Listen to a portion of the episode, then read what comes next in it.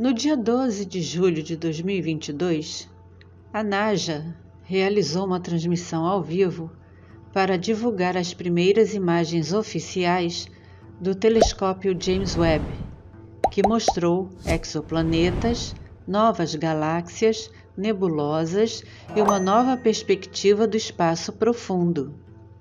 No dia seguinte, uma imagem de Júpiter, feita pelo Webb, mostrou claramente um campo escuro perto da lua Europa. Segundo a agência espacial, era a sombra desta lua. Entretanto, como podemos acreditar em algo tão desproporcional, sendo que contatados sérios como Alex Collier já estão sabendo das frotas recém-chegadas e que estão na órbita de Júpiter. O telescópio Webb já está em sua potência máxima, podendo mostrar áreas nunca vistas com uma nitidez e clareza que nunca tivemos.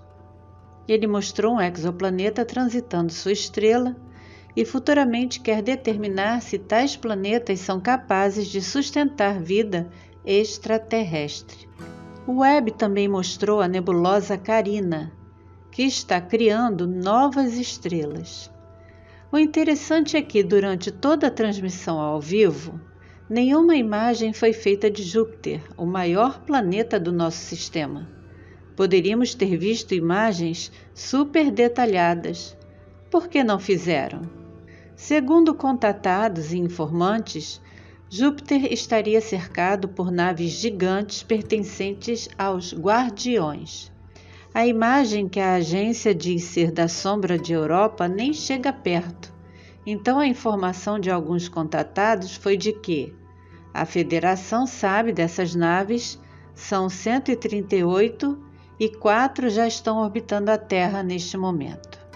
Mas ficamos pensando em uma informação dada por um ex-militar que participou de um programa espacial secreto e pelo menos ele afirma que esteve em Ganymedes e que lá há uma base preparada para receber tais visitantes. Ainda há muitos programas secretos que desconhecemos e até nem podemos teorizar. Mas algo nos preocupa.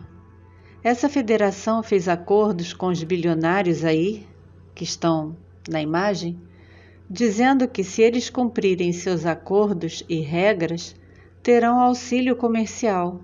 Entretanto, nos perguntamos: como assim? Porque eles só pensam em ganhos e lucros. A federação disse que não há outra escolha, que não há tempo para esperar novas corporações surgirem e que, mesmo eles não sendo puros de coração, podem ter uma segunda chance. De oponentes, rivais, podem se tornar aliados. E que eles são os únicos capazes de liderar a humanidade no futuro. Como assim? Como fica a nossa ascensão? Fiquemos de olho então na SpaceX, na Blue Origin, na Virgin. Tais CEOs, segundo eles, são os únicos que podem construir rapidamente frotas para civis. Para toda a humanidade? Nos perguntamos. E por quê? Eles sabem de algo que não sabemos? Algo está para acontecer com o nosso planeta? Tais regras seriam não mais explorações, nada de experimentos genéticos, nem conflitos biológicos. Isso para que consigam derrotar a aliança de Orion, o Império Dracônico, Arcônico e suas frotas. O que você acha de tudo isso? Deixe o seu comentário. A seu ver, são informações inspiradoras, edificantes, tem um fundo de verdade, o que você pensa a respeito disso? E o que você pensa a respeito desses três CEOs escolhidos pela Federação para serem líderes da humanidade no futuro? Se desejar, continue conosco. Gratidão por acompanhar e apoiar o canal.